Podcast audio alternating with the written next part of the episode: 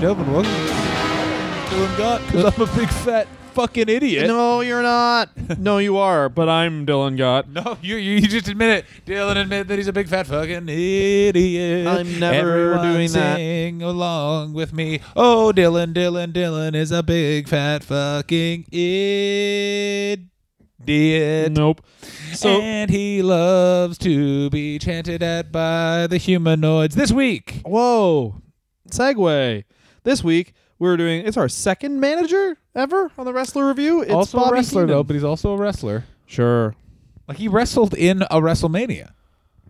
Yeah, but he was a manager. It's not like he Oh, rose good- up the yeah. ranks. Oh, good argument. It's not like he rose up the ranks, John. Good argument. Oh, but he was also. It's not a like he rose up the manager. ranks, John. No, but he did wrestle a shit ton. Yeah, he started as a wrestler and he became a manager. Yeah, he became Much famous like as a you manager. Start as an athlete and you become a coach. You fucking big-headed fuck. But he just because he also was a manager doesn't discount the fact he was a wrestler. Grease up the door. Grease. Oh, we're gonna only grease up the door. John's trying to get his fucking head through. Yeah, because I have a large head filled with brains. I'm like your pea No, head with no you hair on don't. it. Oh, Dylan, get more eczema. Oh wait, it's impossible. I don't have eczema. yes, you do. this is what it get when you eat out chicks on their rag. right? LGBT. Right?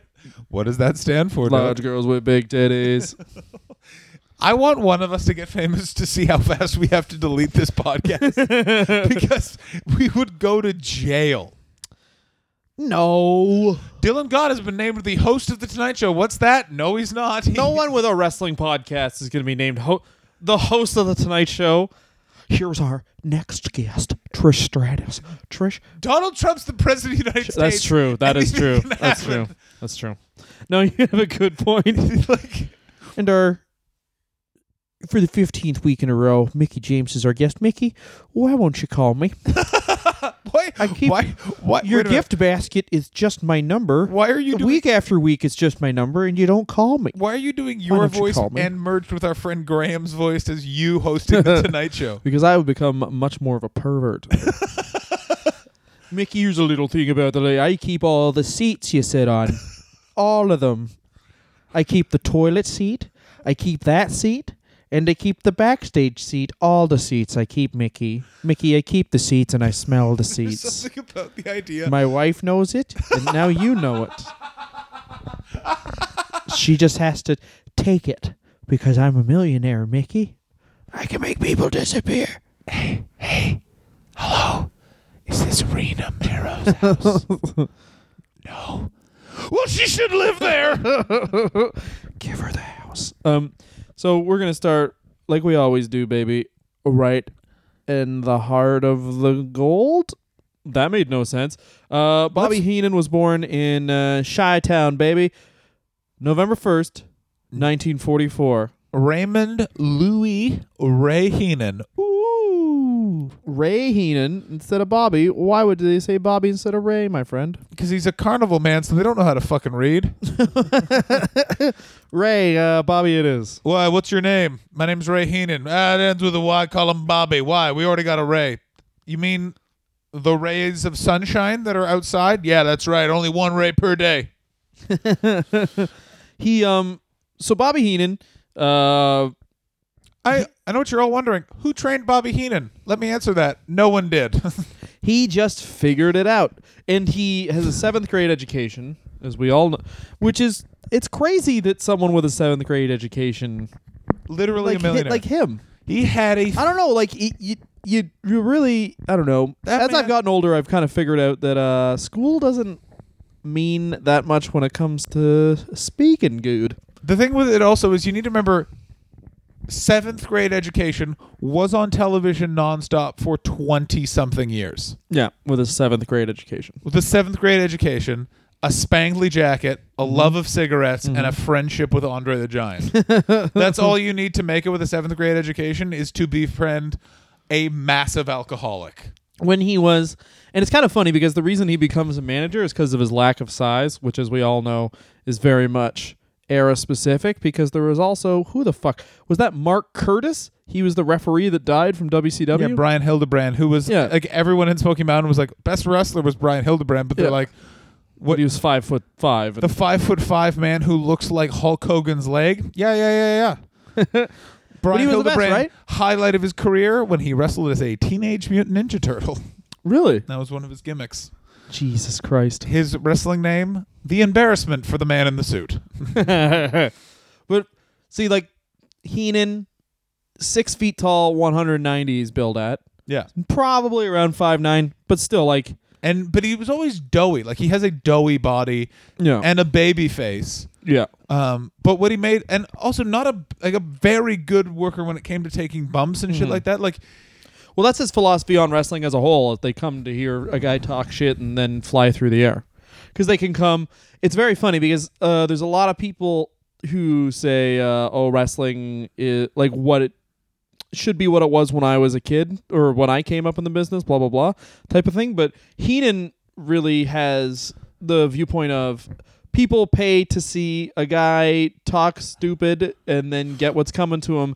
And also it's fake. Like let's make it look like it should still look fake you know? Absolutely, but also look at who he came up with. Like his biggest best friends in the business were Nick Bockwinkel, Blackjack Lanza, yeah.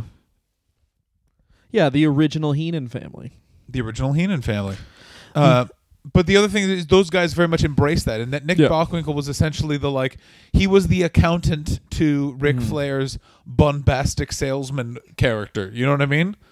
yeah Like Nick Bockwinkel was the Ric Flair of the AWA, and his career is not discussed because he never had a run in the Fed, and also was loyal to Verne Gagne. And Vince Mhm. McMahon made only one enemy in the Great Takeover uh, uh, of the nation of America, and that was Verne Gagne. For really no other reason, by the way. Jim Crockett was way more disrespectful, but for some reason Vince McMahon was like, "Verne Gagne, I will piss on your grave." but to be fair though the whole thing like if you look at the first and people have said this a thousand times but Oh, if you look at the first if you look at WrestleMania 3 their flagpole event the fucking thing they're always like 93,000 people Pontiac Michigan Yeah. Two out of the three people in that event were like the feud essentially was the AWA feud of Heenan versus Hogan Yeah, with that was still Giant. with with with Andre the Giant playing the role of Nick Bockwinkel. For those who don't know, allow Yeah, exactly. cursory uh, um, Nick Bockwinkel was supposed to drop the title to Hogan a bunch of times and always weaseled out of it because he was the best friend of Verne Gagne. Hulk Hogan held a massive grudge about that. Although one of the big people supporting the fact that Nick should drop the title was Nick Bockwinkel's manager and very good friend Bobby Heenan, who was secret best friends with Hulk Hogan most of this and was one of the architects of Hulkamania and played one of the best foils to Hulk Hogan of them all because he could talk as well as Hulk Hogan and make any one of the members of the so-called Heenan family an amazing opposition to Hulk Hogan. Look no further than King Kong Bundy, who went from main eventing WrestleMania 2 after supposedly breaking Hulk Hogan's ribs on the Saturday night's main event to being in a match with Hillbilly Jim and some little people.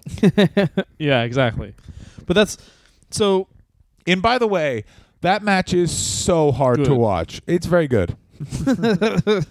you name me one match with little guys, and I don't. I mean the the genetic ones. How often Jesse Ventura says midget in the span of five minutes is sta- this is a man who wants to be president.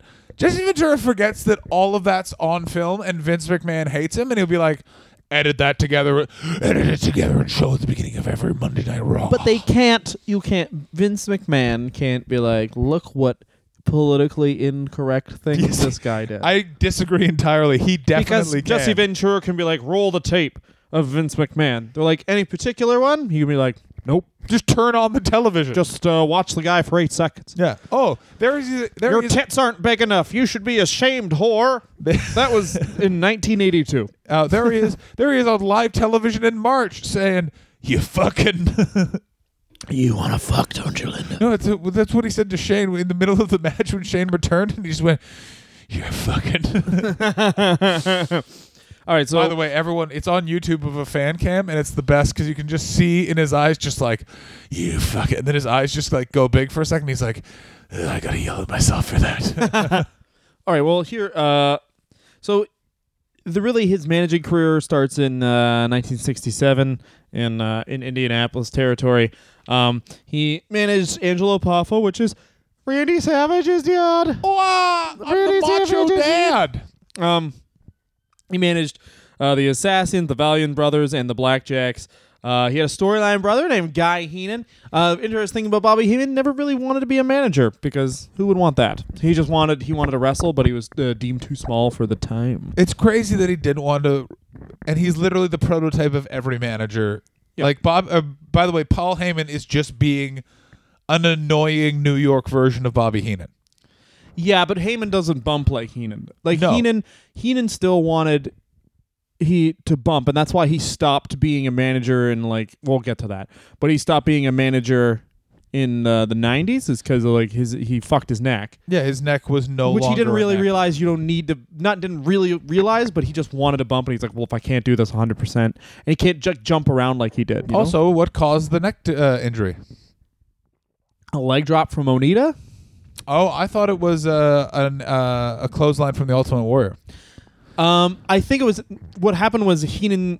There's, we'll get to. We'll, oh, well, I guess we're Just we're do there it now. Anyway, in '83, he was in uh, Japan and he got a leg drop from Onita and broke his neck. And he didn't have insurance to get surgery, so he just didn't. Oh God. So he just basically wrestled. He basically managed for the money making decade for himself with a broken neck. And I'm sure that the underta- the uh, Ultimate Warrior clothesline aggravated it. But uh, you know how you can just like Yeah, because ignore your own injuries. Like anyone can do that. You fuck your shoulder up, like, because it sounds bad. If you watch sports, it sounds bad to say that guy just had a torn rotator cuff for 15 years. yeah. But definitely, like, if you're a regular person in the world, you don't need a rotator cuff to like type. so you just fucking like, I'm not gonna. I don't need surgery now. So you know.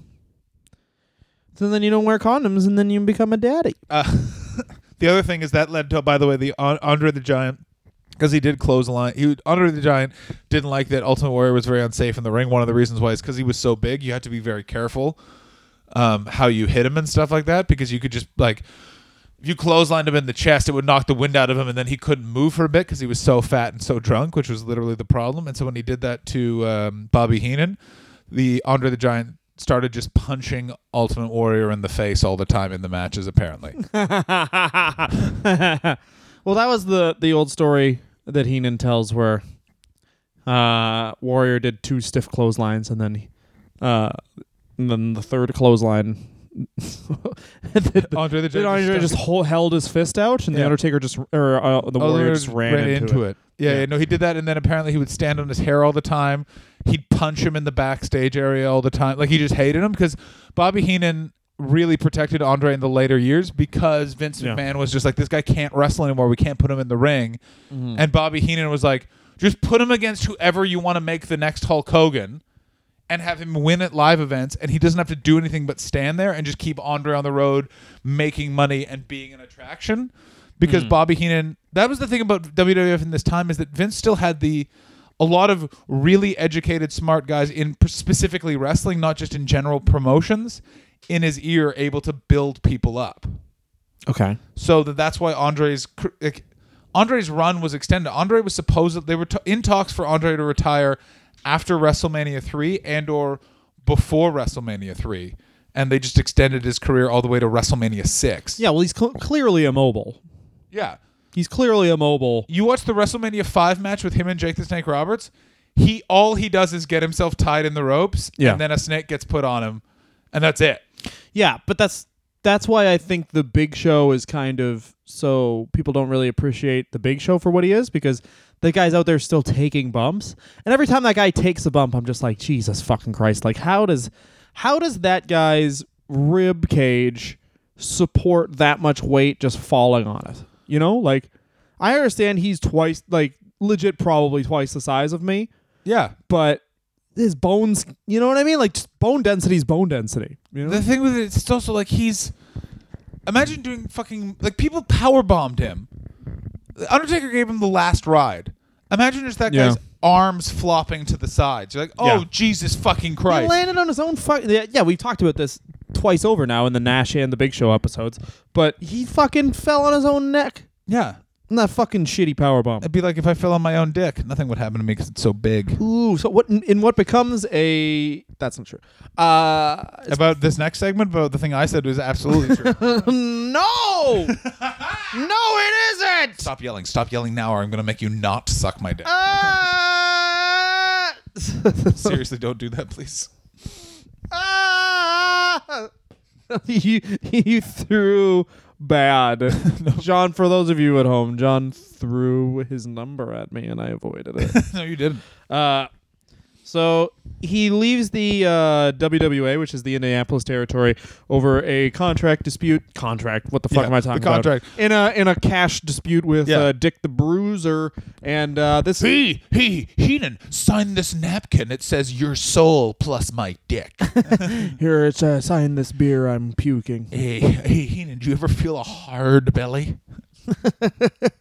Well, Dick the Bruiser. Let's be honest. I've got a hard belly. this becomes this is pretty much and this sounds obvious but it's pretty much what runs Heenan's career is the fact that he's like I'm here to stay until you fuck with my money and then I'm fucking out of here That's which what is I love. exactly what he did I love him.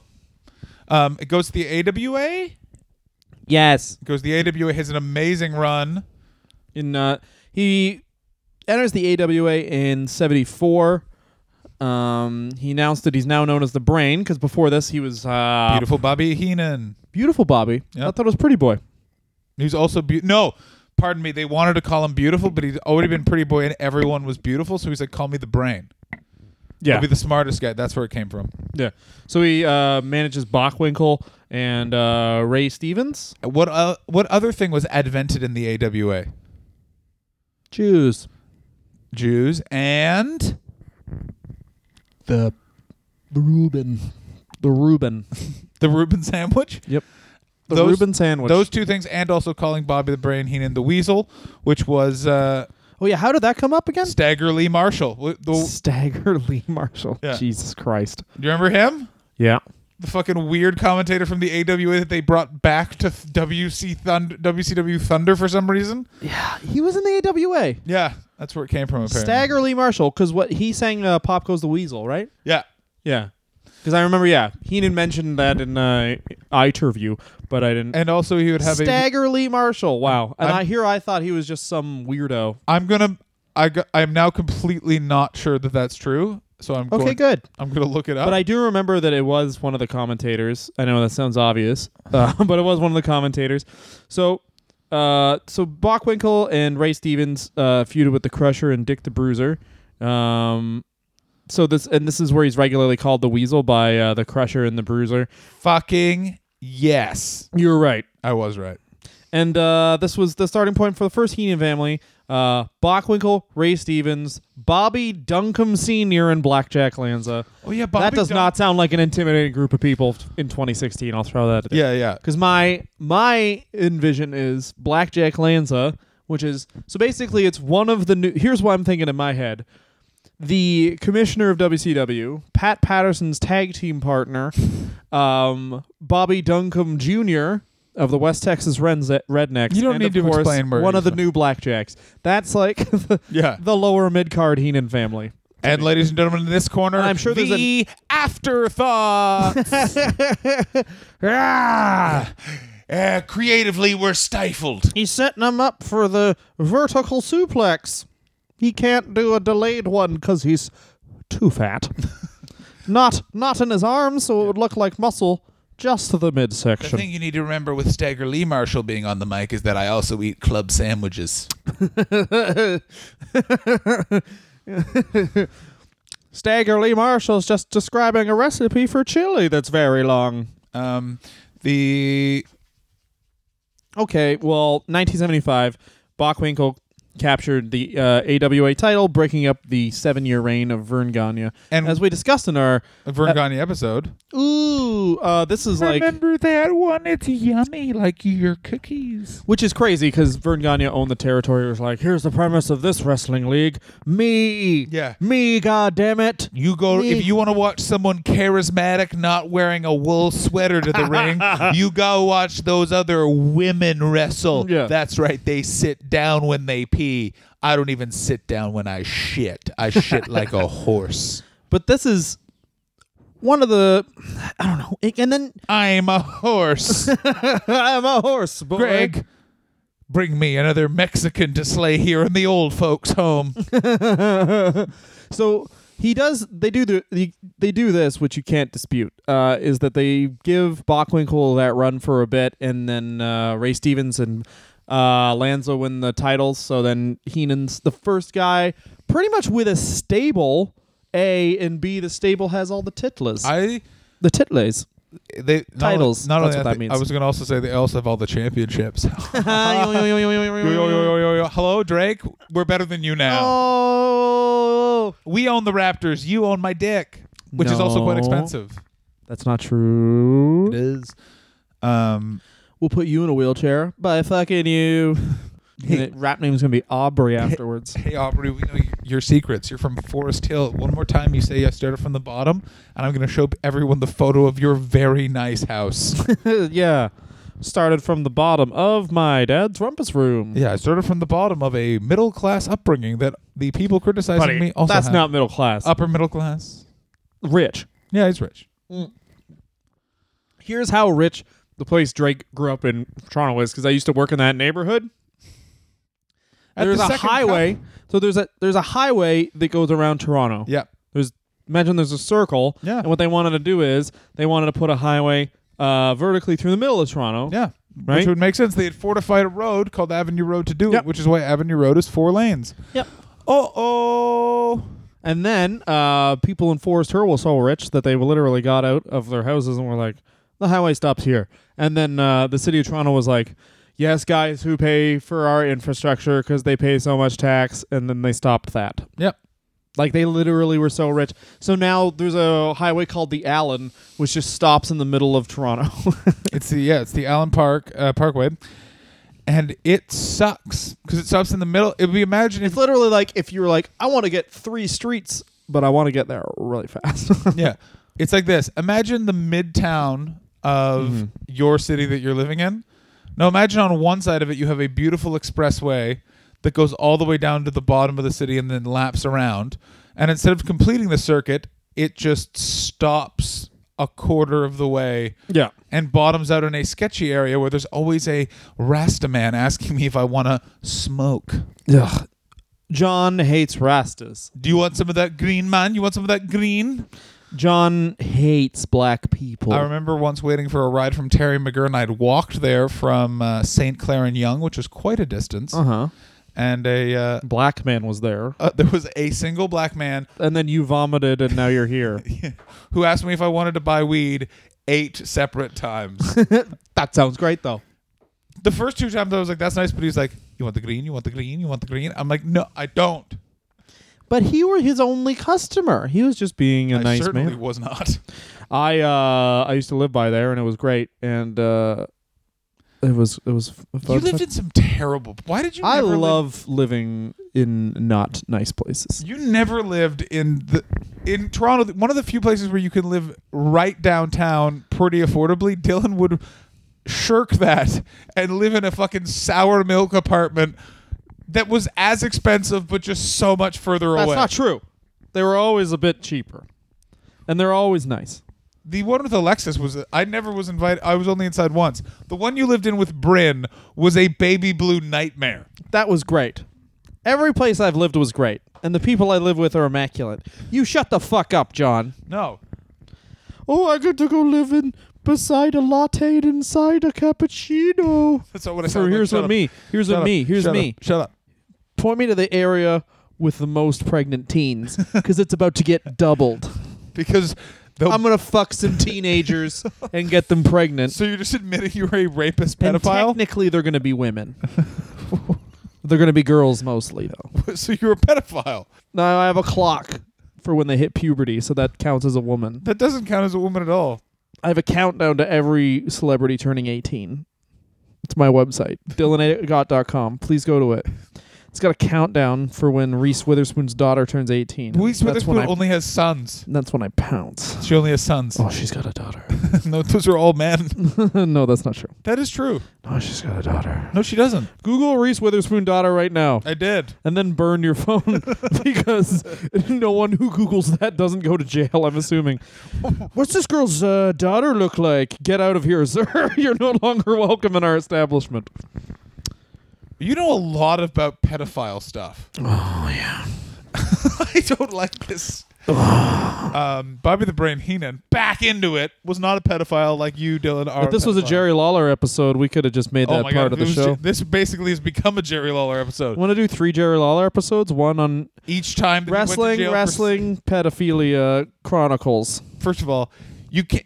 I've read that. I am leaving this company because my wife, the cat, she's 20. You're out of here. Where's the 16 year old? God damn it. Uh, if there's grass on the field, I ain't playing ball. by the way, just to take a segue, the reason why they divorced was she was hanging out with a man who she played baseball with, and he suspected that she was cheating on him with her. So he moved all of her stuff out of her house and then just sold her car. That's a man's man. Yeah, I would love to sell someone's car as revenge for what I think is happening. Hello, Vince. uh, Jerry, is that you? Yeah, I remember that harlot I left the company for six months ago. Yeah, our marriage is over. I'm coming back. Yeah, great, I guess. yeah, sure. I mean, we don't need you, but that's fine. Uh, so, all right. Uh, Heenan's uh, five years into his run in the AWA. He moves. Uh, he goes to Georgia Championship Wrestling. Um, AWA Commissioner Verne Gagne. It's weird that Gagne is also the commissioner and an active guy, but whatever. He never can, No, he can't separate himself from the product at all, and, and, he can never like find a guy that's not him to take over for him. I know that's a, that's a reboot of what we talked about in the Gagne episode, but it really is kind of fascinating and Well, kind of you- sad that like Triple H is probably going to do the exact same thing where it's like Triple H is doing the exact same thing, but also look at the difference is that Gagne once was over and in Minneapolis Mhm. was fucking over like Rover. The thing also look at is look at all the support staff he had around him. He had Mean Gene Okerlund, yeah, Bobby Heenan, yeah. Eric Bischoff. Mm. As just a few examples, also Hulk Hogan, also the Road Warriors, all, like everyone went through there. If he had just been a little bit better at sharing control, doing that sort of stuff, modernizing, he could have expanded and crushed everyone. We'd be all watching fucking Greg Gagne being the fucking commissioner on Monday night, the wrestling time. no, it would have been it would have been a Wednesday afternoon show because no, you don't think there would have ever been a Monday night Ro- war to burn it on? Mm, no, there would have been a Wednesday. There would have been some sort of Wednesday afternoon tussle. Oh yeah. Welcome to the Sunday at noon shenanigans. Welcome to the Waste Lock Wednesday show. Here, there's well, Waist Lock's been going on for six months now. yeah. Nick Um, Bockwinkel is dead. He, yeah, he underrated as a certainly underrated as a talent. Yeah, but overrated as a man who ever went to a gym. Nick Bockwinkel, like, and I'm saying this in comparison to some of the horrendous bodies that were going on at the time. Nick Bockwinkel's body, you're an athlete, you fucking asshole. Bockwinkel didn't have that bad a body. His chest, he has an old woman chest. He does not have an old woman's Look at chest. it. Look at it. Look at it. I'm trying to right now. Um, so yeah, he goes to Georgia Championship Wrestling. Also, at this time, that there was talks that him and Blackjack Lanza were going to take over a territory as a way of shoring it up for the AWA. That never happened. and Was later sold to Lanza and Ric Flair, where they proceeded to lose like both six figures and never pay taxes. Because why would you when you're a registered? He does not have a Nick Bockwinkel does not have an old lady's chest. Yes, he does. Look at it. No, he doesn't. Look at it. He has a man's chest. No, that's an old woman's chest. That's a chest of a man. That's a man's. Oh, you know a lot about men's chests because you're gay. Ha ha! Figured it out. Why is that bad? You know why? it's not. Goes against my religion. Oh, your religion of Scientology? hate filled, being filled with hate. Alt right, alt right, Breitbart, Breitbart, Breitbart, forever. Oh, John's drawing Pepe the Frog on the wall again. Who's Pepe the Frog? You're you. He's the alt right thing. I don't know what that is. Where are the emails, Killary? John has that tattooed on his neck. Oh yeah, I got. I have a. I have a back tattoo of Milo Yeska Yeskapopoulos, What's that? the guy who got kicked off Twitter for inciting a hate riot online against Lin- Leslie Jones, No. essentially because she's a black woman, and to him that's bad. Yeah, because the Ghostbusters shouldn't have been anyone. There shouldn't have been Ghostbusters. Should have been Ghostbustmen. Ghostbustmen, please. Yeah, They're not Urs, they're Ghostbustmen. We got sidetracked in a very fun way. sexy way. Um, so Keenan managed Ken Patera, YOLO. The uh, Yukon Eric of his time. Back episode reference. so we're up. Basically, we're up to the. Eighty-three. He suffers a serious neck injury against uh, Onita. Leg drop, breaks his neck. Heenan doesn't have any kind of medical insurance, so Why he's just he? like, "I'll walk that shit off." Yeah, I'm the brain in name only. Evidently, off I go. Yep. And then um, Vince McMahon just uh, offered him a bunch of fucking money, and Yeah. then he left. and he left. Came to the WWF. Was as pivotal as pivotal. Fuck Pi- What's Jim. pivotable Oh, mean? it's a meme, What's pronounced pivotable word. mean? Shut up! Shut up! what was the reason he went to the WWF? I think it's because Bobby. It was Jesse Ventura Yeah, he was supposed to manage Jesse Ventura. and who got blood in his lungs and then um, blood clots in his lungs. So then stopped being a wrestler and became the first ever heel commentator. yes. And so then they started forming the Bobby Heenan family around him. Oh. That's actually not funny. Oh, you're right. That's actually not funny at all. Um, and it was also a way to also move away from Freddie Blassie, who was slowly taking a step back from the ring, and was one of the sort of like old state guys that Vince McMahon's dad had put in place to make sure that the business carried forward. Now I know Monsoon owned a, piece of the company and was eventually paid off. I think Blassie did too. But the difference was is that Monsoon, Gorilla Monsoon, and Vince McMahon had a like a business relationship, but Freddie Blassie Mhm. and like Vince McMahon were apparently like, Freddie Blassie was like, Vinny, you're a good boy. I'll be the father you never had. It's like, really? let me cry. Let me cry. because even in the invasion thing, like uh, in the invasion, the final invasion pay per view, Freddie Blassie is the one that gives the speech to the WWF guys. It's So because he like- was also the best at giving speeches of anyone. Every Attitude Era pay per view starts with this weird, gravelly voice talking about things. Yeah. That's Freddie Blassie. And you remember that sometimes men are men and other men are put on poles, and if they lose those matches, they don't have a job. Much like in ancient Greece. The only thought, in like in ancient Greece, you put your wife on a pole, yeah. and if the man is the first to grab the briefcase with the duck penis in it, He You gets lose your fucked. life. Yeah. like much like in ancient Greece, things go on a pole, and then you win those things. Bye bye. Ooh, is this a phone call? I'm old. Here's the one thing though, and it's the best, is Freddie Blassie. He's wheeled out on a wheelchair. Like Mhm. he dies so soon after this. It's Yeah. crazy. Um, and it's a Devon get the tables, and they miss the cue to the point that Steve Austin is at ringside and goes, "Hey, hey, hey, hey, hey, listen to Freddie Blassie," and he just puts the microphone behind his face and just goes, "Devon," and then he like lights up and goes, "Get the tables." it's so fucking good. That's super funny.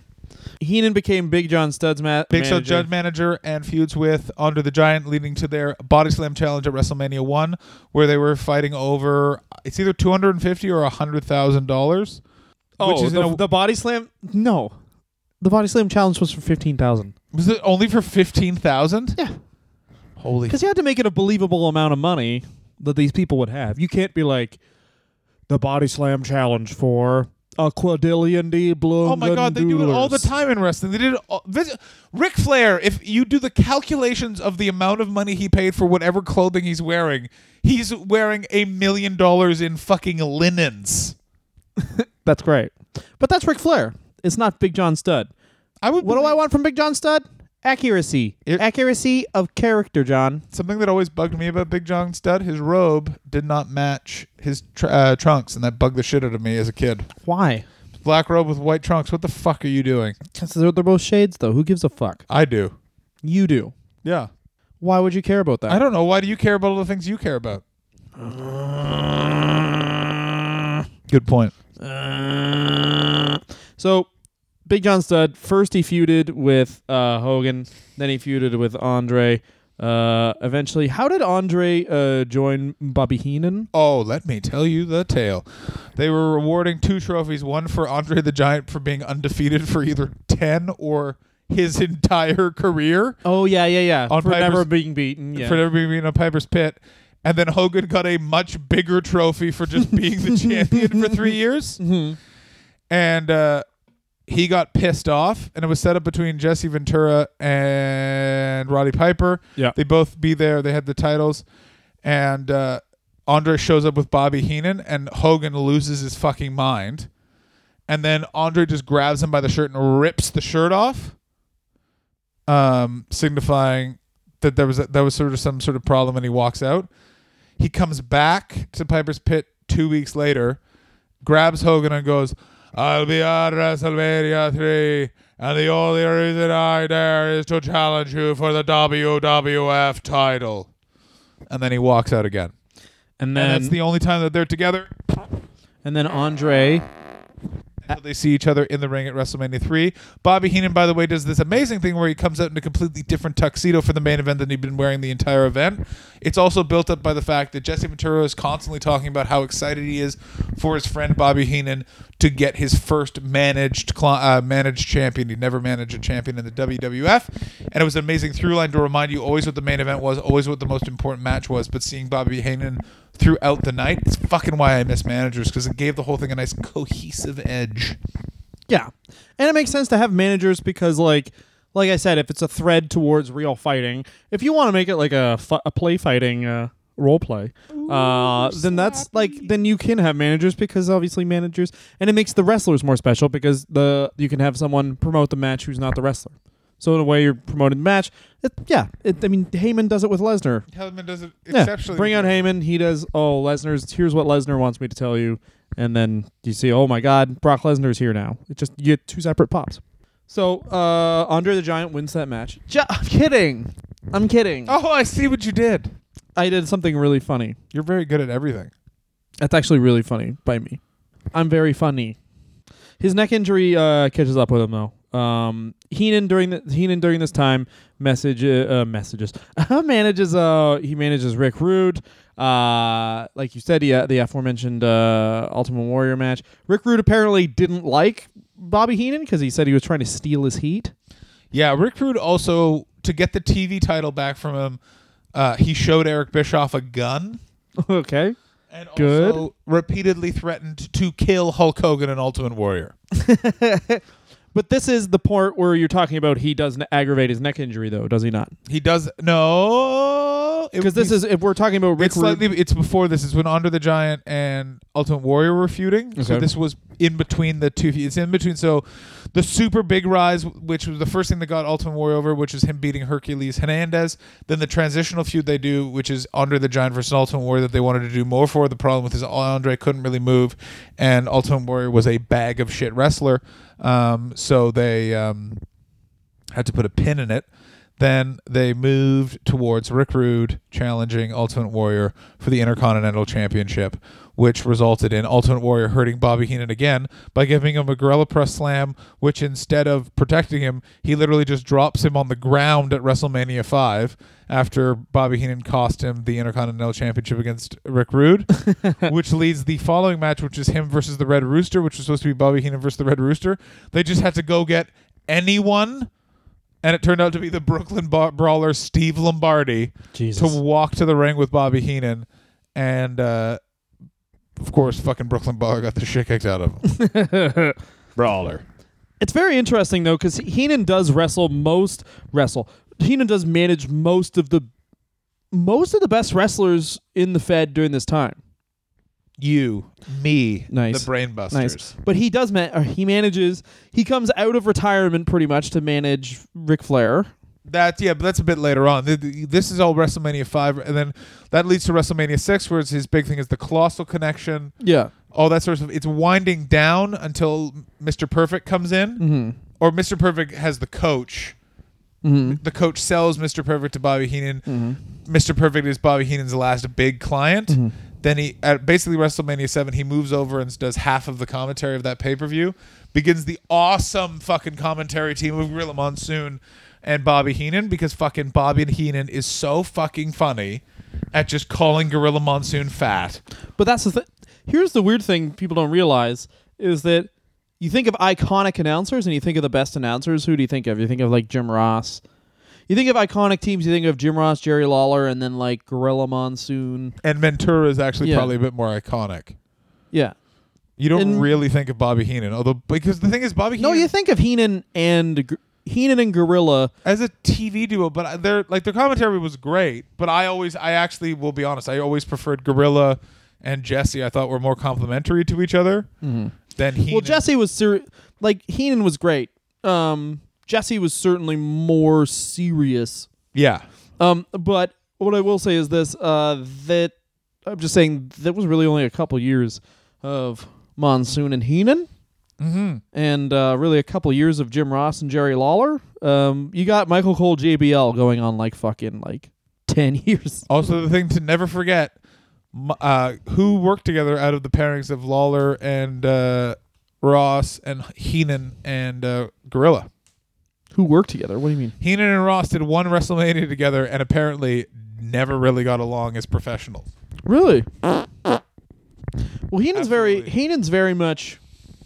He's very different schools. He's also very much the WWF school. It's all entertainment. You don't really actually call the match, but you just progress the storyline. And Jim Ross is a combination of that style and of actually going Of Bill punch, Goddamn Watts. kick. Yeah. last dust off on Heenan as a manager.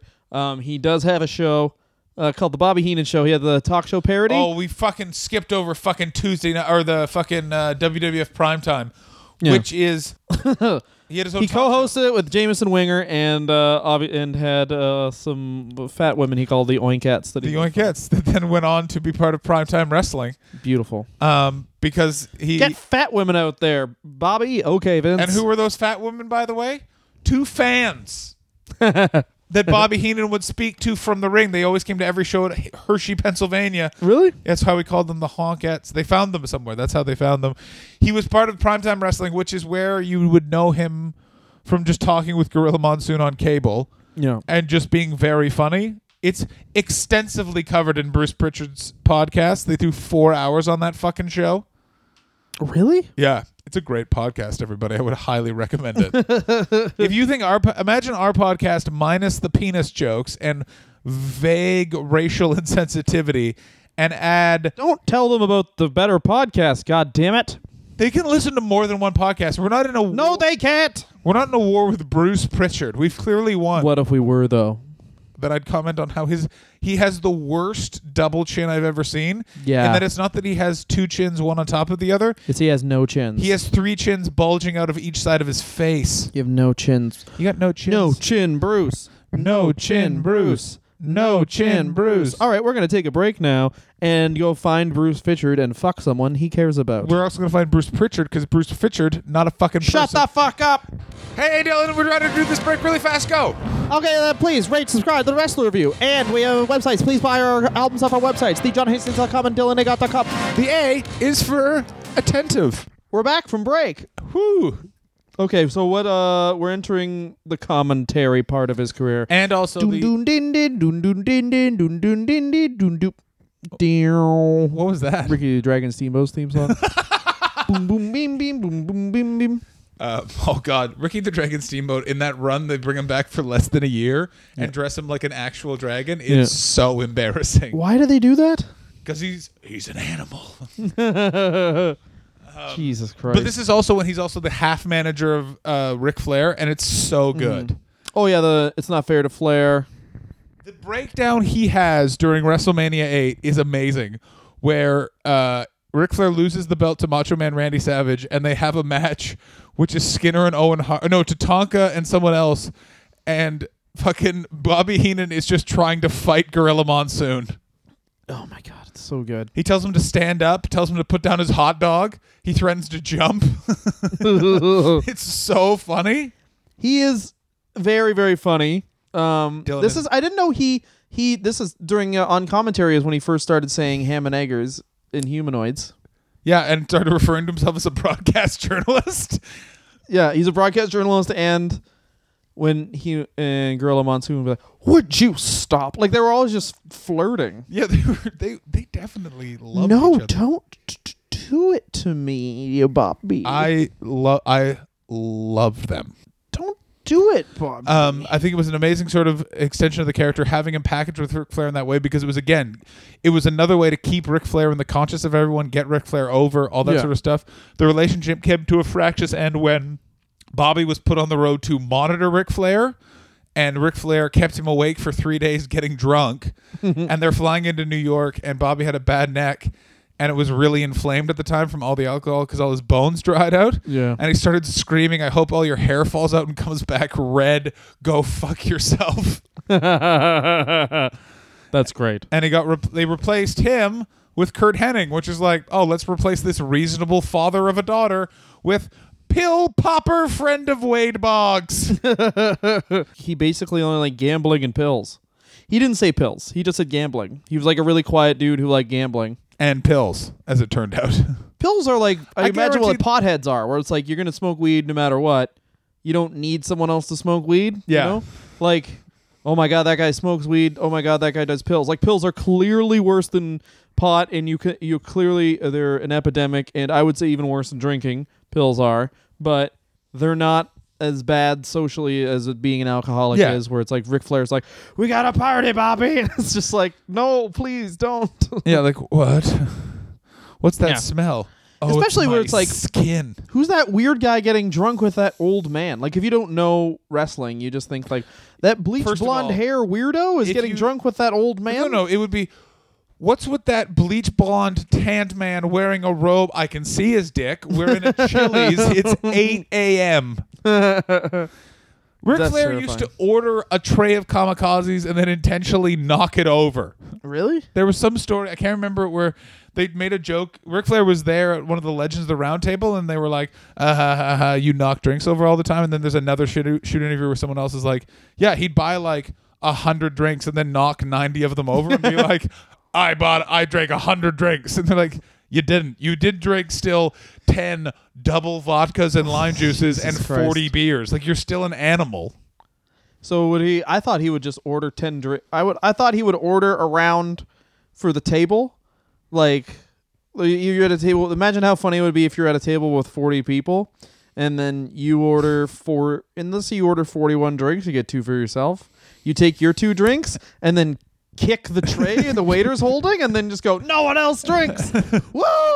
and then just and then just start screaming. Like that would be super fun. From what I've That's let- what I would do f- with my money if I was rich. I would. Oh, Dylan. I would just like ten drinks for everybody, and then smash the thing, and then laugh. And a wealthy Dylan got because uh, Dylan when he gets white girl wasted is just an aggressive animal man. yeah, Although Take- I uh, that being said, I once did break his glasses and then he fixed it with a knife at four o'clock in the morning. so six. was it six? Yeah, it was like six in the a.m. It was bad times at Ridgemont High. Wow, we drank so much that night. It was it was one of the YOLOest nights in my yo life. I remember You only being. live once life. I remember feeling like I was so much drunker than you and Paul. By the way, yeah, you stopped. You get you lost the ability to speak at, at a point. I have to pee pee. I'm pee peeing. Um, all right, so let's take a quick segue into me discussing the latter half of Bobby Heenan's career. So after Ric Flair leaves uh, on one of the first episodes of Monday Night Raw in a loser leaves town match against Curt Hennig, which is a great way to get Ric Flair out of the company and also make sure he's not used properly in WCW. Um, Bobby Heenan embarks on a great time of just being a great commentator, constantly siding with the heels, constantly being fucking hilarious. They pair him with Vince McMahon on Monday Night Raw, and he constantly refers to him as McMahon, uh, completely putting him over. Jim Cornette debuts right after WrestleMania 9. Let's talk about WrestleMania 9. It was an unmitigated disaster. Don't build an arena in a parking lot, Vince McMahon, you stupid fuck. And then uh, put everyone in togas for no reason whatsoever. Oh, it's a toga party. Don't you get it? Yeah, we all get it, Vince. Stop it. Stop it right now. Oh, all right, I will. Um, Jim Ross debuts at this pay per view. It's a way of transitioning away from Gorilla Monsoon. Vince McMahon sees the writing on the wall and is trying to identify the product with a new sound and moving towards a new generation. Hence, Hulk Hogan not being in the main event and Bret Hart being in the main event. We all know what happens there. Hulk Hogan somehow wins the championship. Whatever. Bobby Heenan uh, constantly sides with Mr. Fuji. Uh, does claim at different points, although I don't know if he necessarily claimed it on the pay per view, that he spoke Japanese, and that's why he was friends with Mr. Fuji. Um, Dylan is now going to come in and talk about a shoot interview where Bobby Heenan just says Japs a lot. No, another part for sure. He says Jap a bunch. Um, but another interesting part of the interview. clo- oh, you didn't close the fucking door. the other thing he mentions is that in WCW they didn't want him to be funny. That like We Bischoff got- always said, like, w, we haven't gotten to- Don't. we haven't got we haven't gotten to WCW yet. What are you talking about? I was just talking about how uh, the time he said Japs a bunch. he just says Japs. Yeah, all right. I was just talking about how He's he, just an old man. he He just. claimed he claimed to speak Japanese. Uh, when was that? I, I remember in the He's le- got like a bunch of like. If you watch, Oh because my everyone God. will be like, "Oh, Bobby Heenan's so funny." he is if you real- watch the early '90s shit, it's just a bunch of him like. Like I forget who comes in. Tenryu does like a Royal Rumble or something like that, and Bobby Heenan's just like, yeah, this guy, uh, this guy likes cat sandwiches. it's just like a bunch of like. Sometimes it's like he's being silly, but sometimes just like I do not like. Well, it's maybe like- it's just he's a heel. also you really- can always couch that as a being a heel, He's right? being a heel, but he's a funny heel. Like when Miss Elizabeth rushes into the ring at WrestleMania 7 and everyone's really happy and women are legitimately crying in and around ringside. And Bobby Heenan just keeps saying it's disgusting because he's a loser. I mean, that's good stuff. It's great stuff. um, eventually, um, Vince McMahon, partly Vince McMahon and partly Eric Bischoff, offers him a bungload of money in anticipation of Hogan getting to WCW. Well, McMahon also says, "Hey, do you want? I'll give you three years guaranteed, but for a fifty percent pay cut." And then he just goes WCW. Yeah, it's just because it's also Vince McMahon realizes that he wants to rebrand his product, go into a new direction. Which you know what I actually think was a bad idea. I think Bobby Heenan would have been an amazing character to have floating around, a la being one of the Stooges in the Attitude Era. I don't know if he would have made it that far, and he couldn't have been physically involved like the other guys were. Yeah, the Stooges thing. The Stooges thing, I see where you're coming from, but I don't think he could be there in the Attitude Era. Like, just his brand of like silly humor. I don't know. It could have Him would have been like, I don't know. He could have been Jerry Lawler and just been like, I love tits. Like, if he would have turned to I love tits, Bobby, Br- Bobby the Brains Heenan. You know what I mean? Yeah, He's all about getting that dick sucked. he just keeps putting his balls on women. yeah, exactly. But that's what he. By the way, everyone, definitely an idea that was proposed by Vince Russo the day he arrived. because Jerry Lawler for the first times he was a commentator was just doing a bad Bobby Bobby the Brain Heenan, and then for the next doing a bad Bobby the Brain Heenan. I think he was just doing Bobby the He Brain was just Heenan. doing by the brain. He, yeah, and then and then once it was like, plus you love titties. That's when he really became a good commentator. In the same way, uh, one of the other things Plus, I love titties. One of the said. other things was proposed that he would go back to being a manager, but for Mhm. Yokozuna. That doesn't work out, so they bring in Jim Cornette.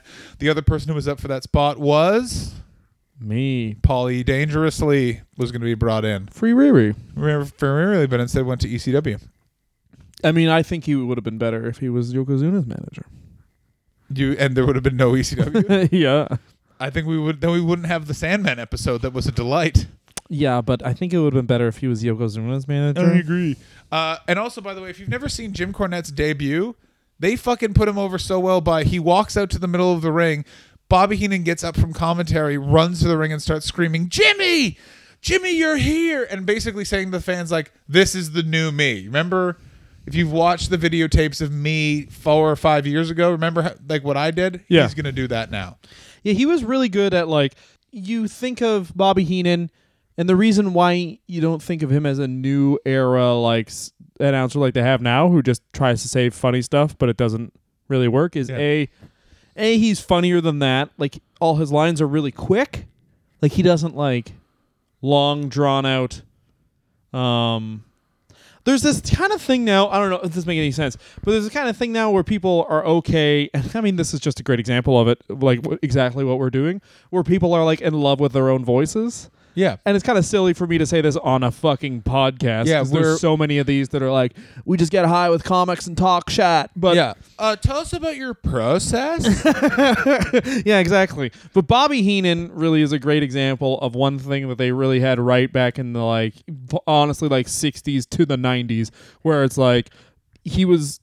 If his if you didn't find him funny, if you did, here's what you could say about him: is that he fucking got his shit in and then he fucked off. You know what I mean? Like, here's I have a joke, Gorilla Monsoon. You are fat. Like that's how long that is how long the jokes take. And like, oh, the things happening. Look at the oh, guy he's a ring. loser. He's a woman. Yeah, but when push came to shove, like, you ever seen like Sabu's WCW debut? Yeah, where he just talk. He just puts over the Sheik and uh, Sabu. And by the way, Sheik, uh, Bobby Heenan, uh, his thought was the Sheik is the be- greatest heel in the history of professional wrestling Mhm. because he had he didn't say anything and he made money for thirty years, which is very interesting. and uh, once again speaks to, and it's kind of bizarre because Heenan's like, "Oh, wrestling. Why don't we say it's fake?" And the Sheik, as we've said on this podcast a thousand times, like Sabu didn't know it was a gimmick until he was a man. Yeah. Sabu um, didn't understand why his grand his uncle the Sheik ate dinner in the living room when one of his employees was in his house. But like the Sheik, the Sheik kept kayfabe in his house. but that, but so the Sheik, he gets the Sheik over like he could fight Hulk Hogan next week yeah. in this like Sabu enhancement match, And and he's just like this man because what he would like Heenan would do this great thing where he would take literally it would take him a minute and a half to be like this man is dangerous. This man is a problem. You can't you know what I mean? Like uh you cannot you you must watch for this man because he is insane blah blah blah blah blah. Well, a couple of things. Heenan going to WCW, Eric Bischoff asks him to tone down the comedy, so he becomes this sort of weird mix of a guy who's definitely siding with the heels, Mm-hmm. but also clearly the wrestling expert on the mic because Yeah. Tony Schiavone blatantly does not like wrestling and likes base- baseball. Like, but the other thing about Bobby Heenan is he still does say like stuff. hilarious thing. He says things constantly. Yeah. like when he claims to um when during Hog Wild when Woman and Elizabeth are escorting Ric Flair By the way, ring, as far as like and he keeps we were talking one week where wrestling pay per views that could be pornos, Hog Wild as Oh my god, it probably is a porno. Hog Wild.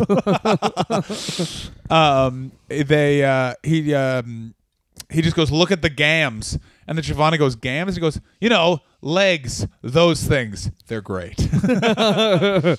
Well, he also he also to his detriment towards the end of like I think it was like 98 once everything's kind of sewn up as being like okay, this is down. He flat out for all the good things about Bobby Heenan, he flat out does not take Mexican wrestling seriously, and he does not take Japanese wrestling seriously. Like he takes Japanese wrestling seriously, but not Mexican wrestling. no Like, he does not the luchador hardcore match where like Psicosis i think Psicosis does a suicide dive and then La Parka hits him just on the fucking head with a chair Yeah. and bobby heenan's laughing yeah no he it's would just laugh. like fucking he would just wow. he would just constantly in the uh, uh, for like a year anytime Rey Mysterio would get in the ring all Bobby Heenan would talk about was the time that Kevin Nash threw him into a wall.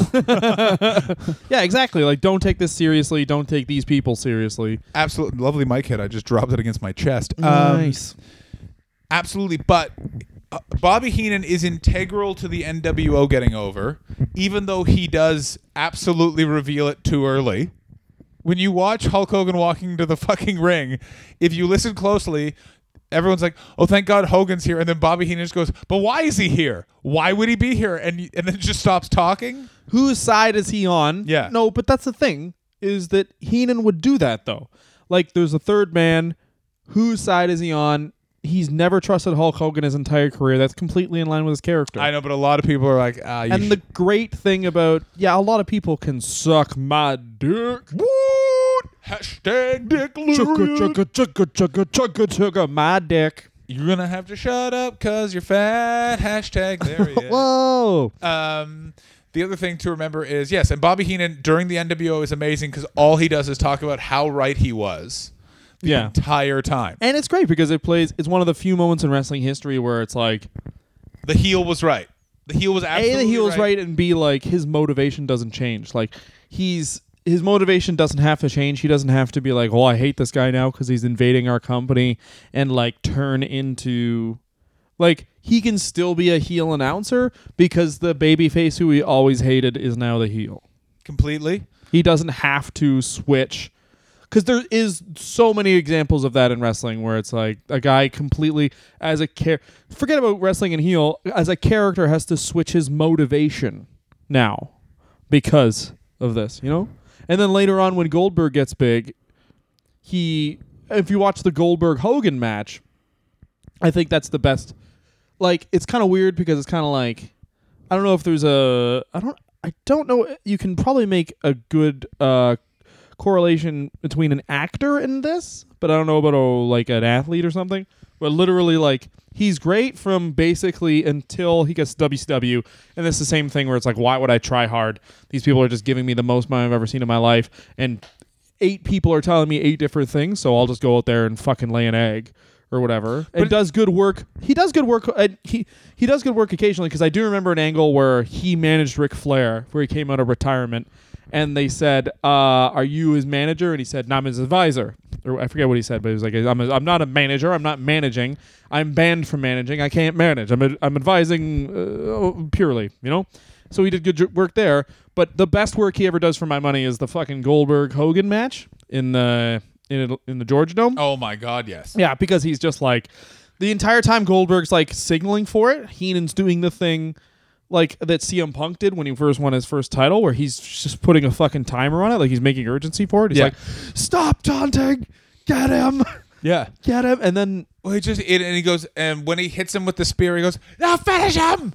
Yeah, yeah. this- like you're like, "Holy shit!" This because in the character of Bobby Heenan, this is what Bobby Heenan has been waiting for for 20 years. yeah, no longer than that.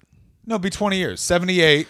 Yeah, that's true. Yeah, yeah, yeah. Seventy eight. Yeah, twenty years he's been waiting for this, and uh, and it even at the start of the match when he's like when he just describes basically Goldberg's and their motivation, where he's like, be he's like Goldberg, you're very tough, whatever, but this is this is the man you've been hearing about your whole life. Your whole life you've been hearing about how tough this Hogan is, and now you're experiencing it. And then like just how quiet the announcers get while Hogan's on the outside beating up Goldberg, where they're like, oh fuck, this is just happening again, isn't it? You know what I mean? Like our only hope is done. My one thing is imagine how much more iconic. I wish that it had been a pay per view because mostly because I love WCW, especially this era. For a fan, though, for a oh fan, oh my god, I remember watching it. it was way better because everyone can see it now.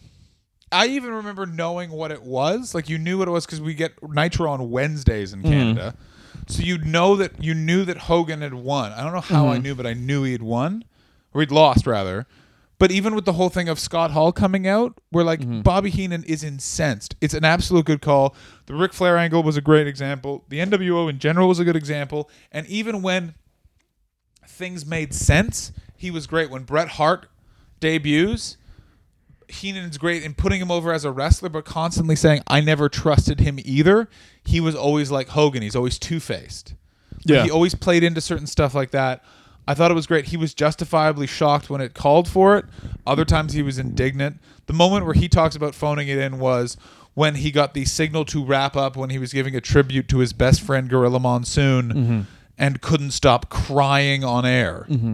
That's when he was like, I stopped trying right then. You can go Fuck you." Yeah, fuck yourselves. And the uh, another thing I want to say that he did really well was whenever whenever the NWO would come and attack the announcer booth, he would just be like, "Oh, here you go, thank you," and then run away. yeah, oh, the best. Like because that was the that more than anything part of was what he loved about wrestling was like it sounds weird but through his whole career and the way he thinks wrestling should be and everything is beg off like coward like the bad guy should be a fucking coward and that's how he wrestled Oh, yeah. in night in the 60s and that's how he managed in the 80s and that's and exactly he gets and it's kind of funny cuz he gets since his neck hurts it's kind of weird because well, also his he takes a decade he takes basically a decade off of using the cowering i'm gonna run away thing and then But if you notice even how he cowers, he's because his neck, you couldn't touch him. You weren't allowed to touch him. It was Yeah, he was- everyone's contract, except for one guy broke that contract, who Brian Pillman, which led to a clip Oh, you can't find on the internet. oh where he calls him a fucking idiot Yeah, he goes, "What the fuck are you doing, you fucking idiot?" yeah Which I'm like, I want to see that clip. Can't find it. what does pillman do again he just grabs, Grabs him, him. You can't touch him. yeah It's essentially it's something basically where it's like his head is floating atop his body, jesus christ and it's just a pool of nerves. 10 years you break your neck and then 10 years you just don't get it get the surgery though Yeah. I don't think he's ever gotten the surgery because then later on he gets jaw cancer, and now I love Bobby Heenan. I can't watch, I can't look at him. I'm just like, this is the saddest thing in the world. yeah he goes full Ebert Oh, it's fucking brutal.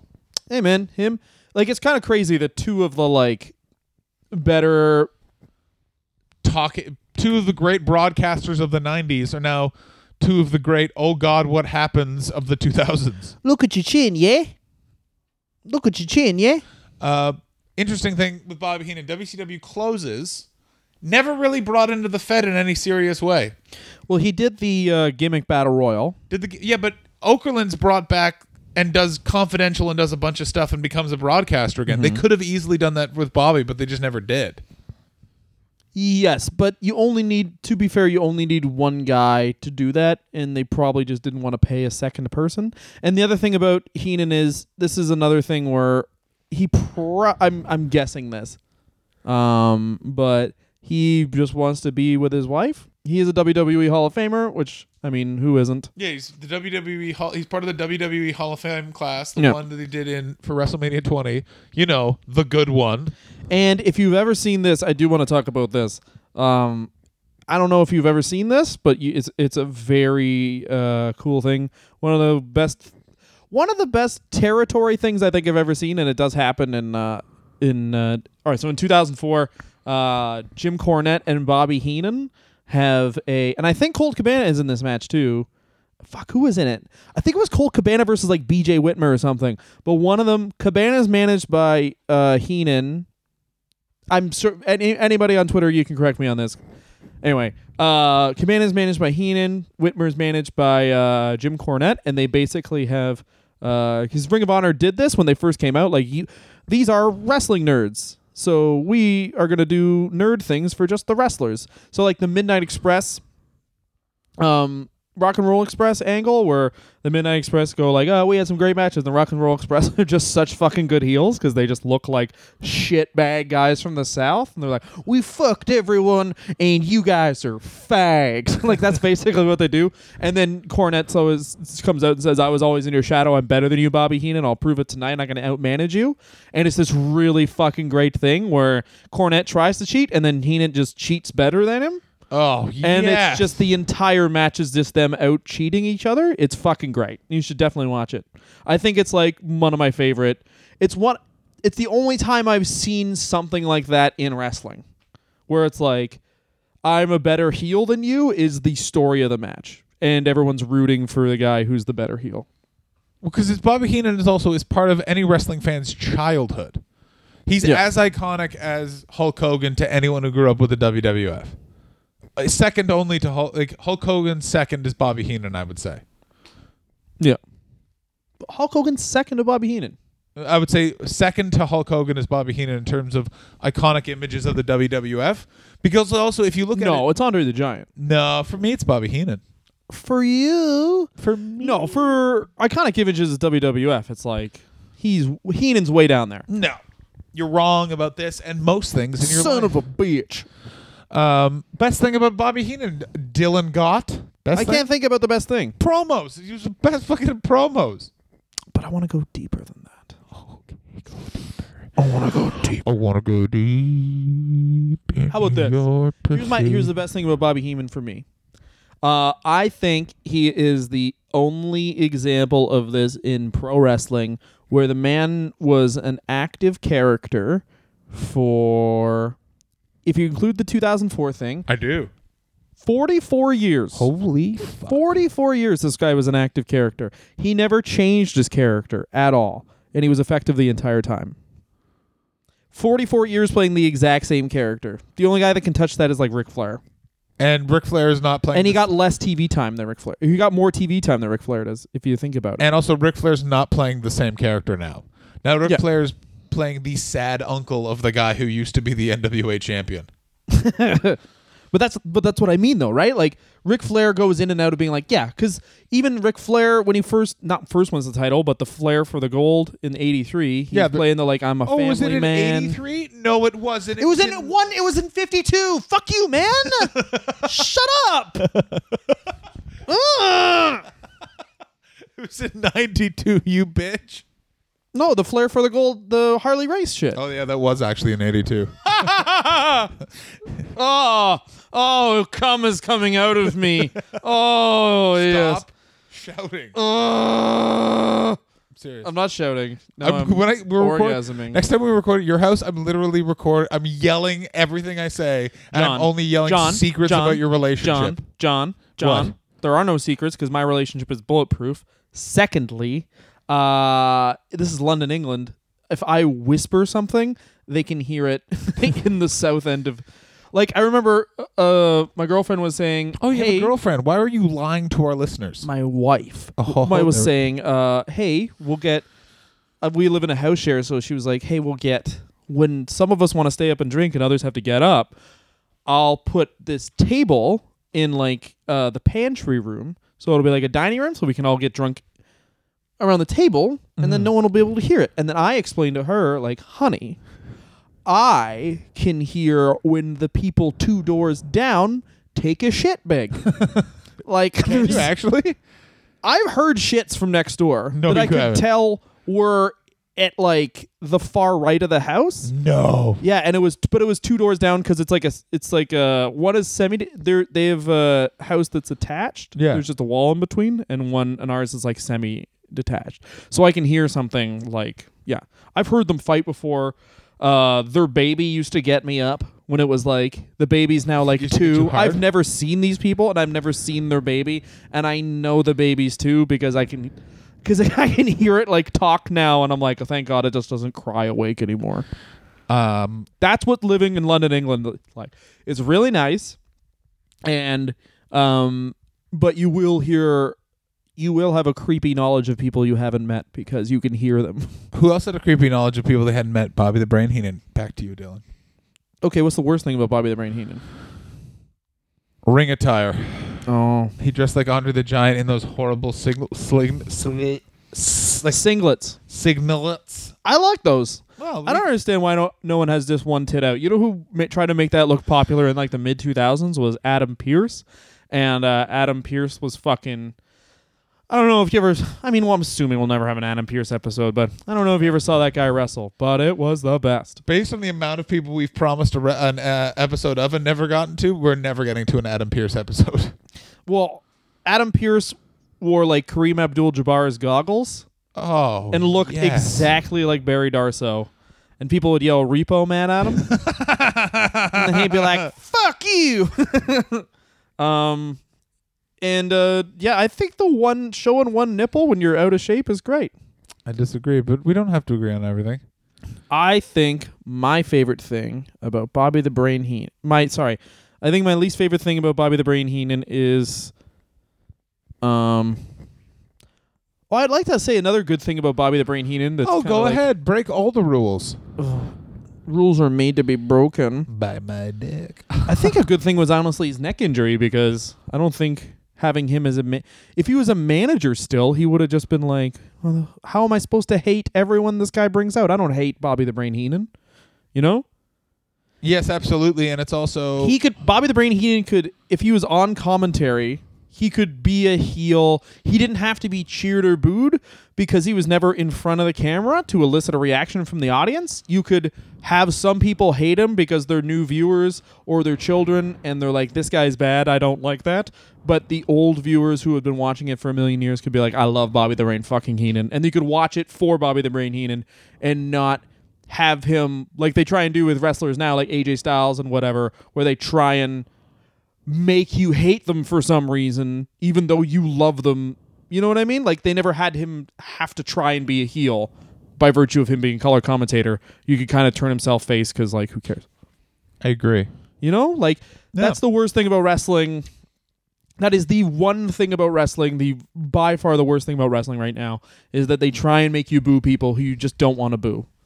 Like if the Chicago Bears cheated a bunch and won in Chicago, no one would give a fuck. No, they would talk about. they would just like, be like, "This is great. The Bears won." So who like they just have to accept that people are heels. Like it, I don't know. No, You have it's to- a, again in you have to play the character and not to the crowd as much anymore.